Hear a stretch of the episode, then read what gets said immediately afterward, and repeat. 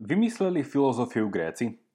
Prečo práve oni a prečo nezačíname dejiny filozofie so štúdiom starozákonných prorokov Konfúcia alebo Budhu? Uzrela filozofia svetlo sveta v antickom Grécku len preto, lebo tam mali ľudia vďaka klíme a otroctvu veľa voľného času? A ako s tým súvisia ich obchodné a vojenské ťaženia a olympské božstva? Dnešná dávka bude jedna zo série dvoch dávok o pôvode filozofie. No a dnes sa pozrieme bližšie na otázku, či vymysleli filozofiu Gréci. A budúci týždeň sa pozrieme na to, ako filozofia vznikala. Skôr ako začneme, vás pozývam lajknúť a sledovať pravidelnú dávku aj na Facebooku. Prečo? Okrem dávok tam nájdete aj bonusový obsah a v prípade rozhovoru môžete hostke alebo hostovi vopred položiť vlastnú otázku – ak ste náš podcast už lajkli, čo tak o ňom aj dnes niekomu povedať. A ešte jedna vec. Tento podcast je prístupný všetkým zadarmo, ale sami dobre viete, že dobré veci potrebujú svoj čas. Ak je pre vás jeho obsah nápomocný a zmysluplný, podporte prosím jeho tvorbu a kvalitné pokračovanie jednorazovým alebo pravidelným darom. Veľká vďaka vám, ktorí tak robíte. Vážime si to a váš pravidelný mesačný dar, hoci v hodnote odrieknutej kávy, je pre nás veľká pomoc. Viac informácií o tom, ako nás podporiť, nájdete v popise tejto dávky alebo na pravidelnadavka.sk. Vítajte pri 38. pravidelnej dávke. Na pozvučke sa ideme pozrieť do antického Grécka.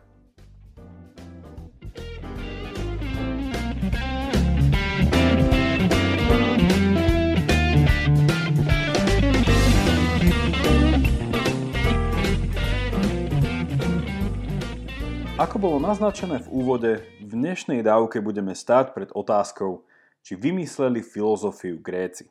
A budúci týždeň sa pozrieme na otázku, ako vznikala v Grécku filozofia.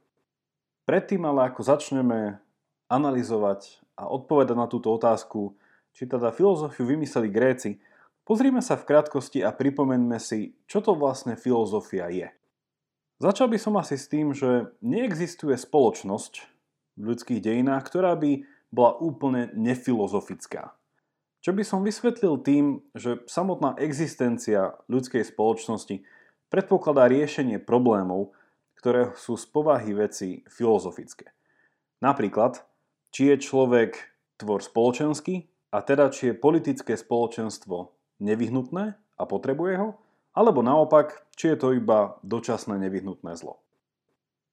Ak som teda povedal, že neexistuje ľudská spoločnosť a tým aj civilizácia, ktorá by bola úplne nefilozofická, prečo potom nezačať štúdium dejín filozofie napríklad s Budhom alebo prorokmi starého zákona? Prečo nezačať s vedeckými, medicínskymi či inžinierskými výdobytkami antického Egypta? Alebo matematickými objavmi Indie? Odpovedou prečo nie je rozdiel medzi zdedenou múdrosťou a filozofiou. A tu sa dostávame k odpovedi na otázku, čo to filozofia vlastne je. Filozofia nie je len hľadanie odpovedí na veľké otázky, ako som to už viackrát v predchádzajúcich dávkach spomenul. A dôležité je tiež pozrieť sa na spôsob alebo na cestu tohto hľadania, ktorý tiež samotnú filozofiu definuje. Mohli by sme tak povedať, že cesta je rovnako dôležitá ako cieľ ak je cieľom filozofie odpovedať alebo pozvať do hľadania odpovedí na tieto veľké otázky, čo je potom tým spôsobom, tou metódou, tou cestou. Kľúčovým je tu proces kritiky, kritickosti a skepticizmu. No a môžeme sa tak právom spýtať, kritiky a skepticizmu voči čomu? A odpoveď je jednoduchá. Voči všetkému. Spoločnosti, ľudovej či prijatej múdrosti, voči nám samotným. Cieľom filozofie tak nie je vyriešenie nejakých praktických problémov. Nehľada odpovede na otázku, ako niečo spraviť. Na druhej strane, filozofia, ako naznačuje samotný grécky názov filia a sofia, je láskou k múdrosti. A teda odpovedá na otázku, prečo. Prečo má ale filozofia záľubu práve v múdrosti? Nie je tomu tak preto, že múdrosť prináša útechu alebo definitívne závery. Filozofia je láskou voči možnosti pravdivého pohľadu na svet, voči možnosti žiť a robiť veci správne. Antickí Gréci to používali obraz trafenia do presného stredu terča. Ak teda hovoríme o filozofii ako o láske k múdrosti, ide tu o lásku k istému perfekcionistickému ideálu. Ide tu o lásku voči možnosti žiť náš život presne. Trafiť ho. A to nie je len trafiť terč, ale trafiť sa práve do stredu. A to nie je len trafiť sa do stredu, ale súčasne sa trafiť do stredu tým správnym spôsobom. K čemu môže ale láska k múdrosti často viesť? Môže znamenať, že bude treba opustiť zaužívané chodníčky spoločenských zvyklostí, no a poprieť nejednú ľudovú, prijatú múdrosť. Z tohto pohľadu je filozofia jednou z najpraktickejších vecí, pretože má mnoho dočinenia so základnou ľudskou potrebou spraviť náš svet pochopiteľným, aby sme v ňom mohli úspešne čeliť mnohým nebezpečenstvám a neistote. Zdrojom filozofie ale nie je táto potreba urobiť svet pochopiteľný a teda predvídateľný.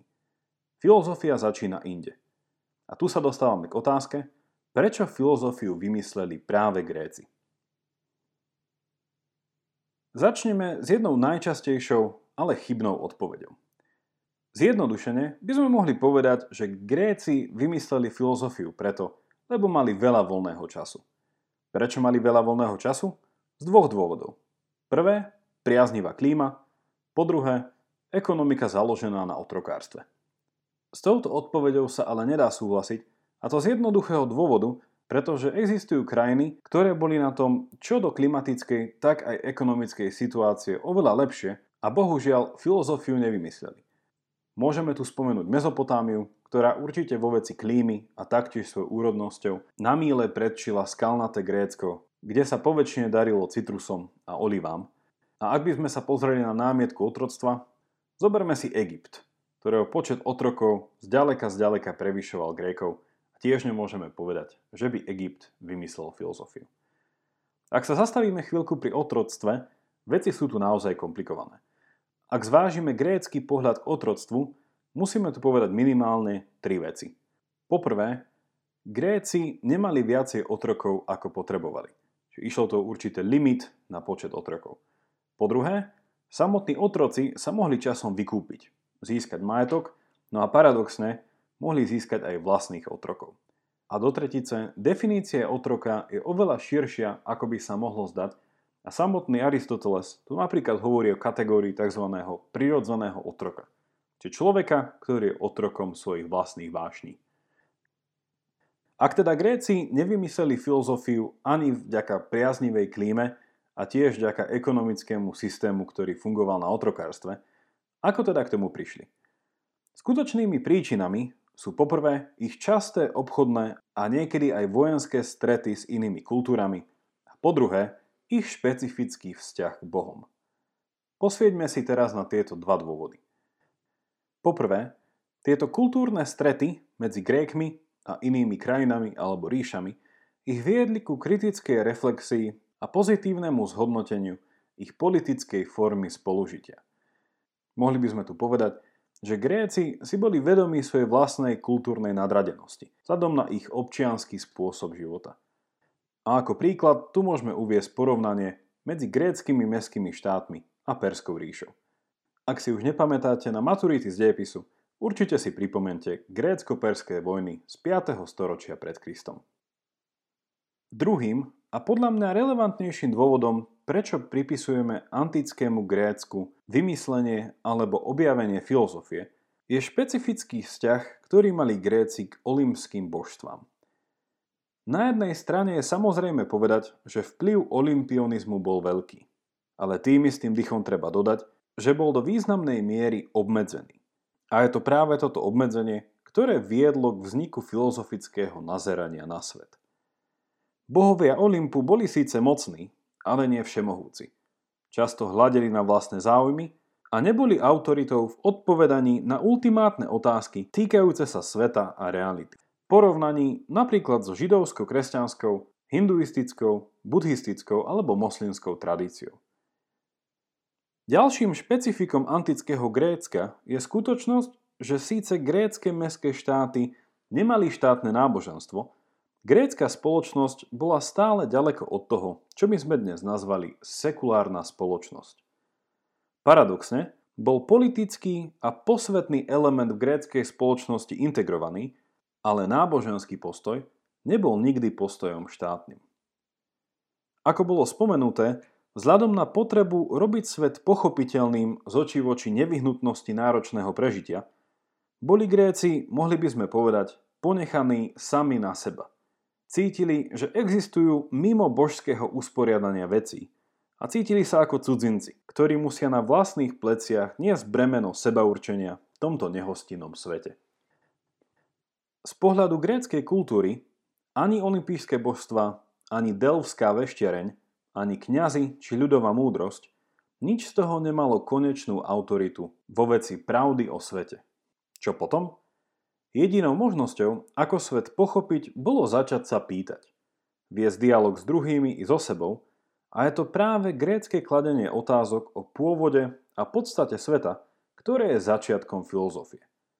Zjednodušene povedané, filozofický pohľad na svet začína tam, kde náboženská autorita stráca svoju všemohúcnosť. Na to, aby som sumarizoval ešte raz odpoveď na otázku, či to boli práve Gréci, kto vymyslel filozofiu. Použijem a ponúknem vám jeden obraz, ktorý sa nachádza aj v Platónových dialogoch. Ide o obraz, v ktorom sú ľudia opísaní ako hračky v rukách bohov, akoby bábky zavesené na nitkách, za ktoré bohovia svojvoľne poťahujú. Podľa Sokrata, ktorý je hlavnou postavou Platónových dialogov, ale existuje jedna niť, jedna nitka, ktorou vieme zatiahnuť späť aj my ľudia. A týmto nástrojom našej slobody je práve zlatá niť nášho rozumu. Môžeme teda povedať, že je to rozum a jeho kritickosť a skepticizmus, ktorý je uholným kameňom gréckej filozofie. V budúco týždňovej dávke budeme pokračovať v našom rozmýšľaní o pôvode filozofie a pozrieme sa na otázku, ako konkrétne začal vznikať spôsob myslenia a nazerania na realitu, ktorý môžeme právom pomenovať ako filozofický. Ako už bolo naznačené, bude to práve kritika, skepticizmus a dopytovanie vo forme dialógu, ktoré budú stredobodom nášho záujmu. Toľko na dnes, teším sa na vás opäť v stredu, majte sa dobre a nech vám to myslí.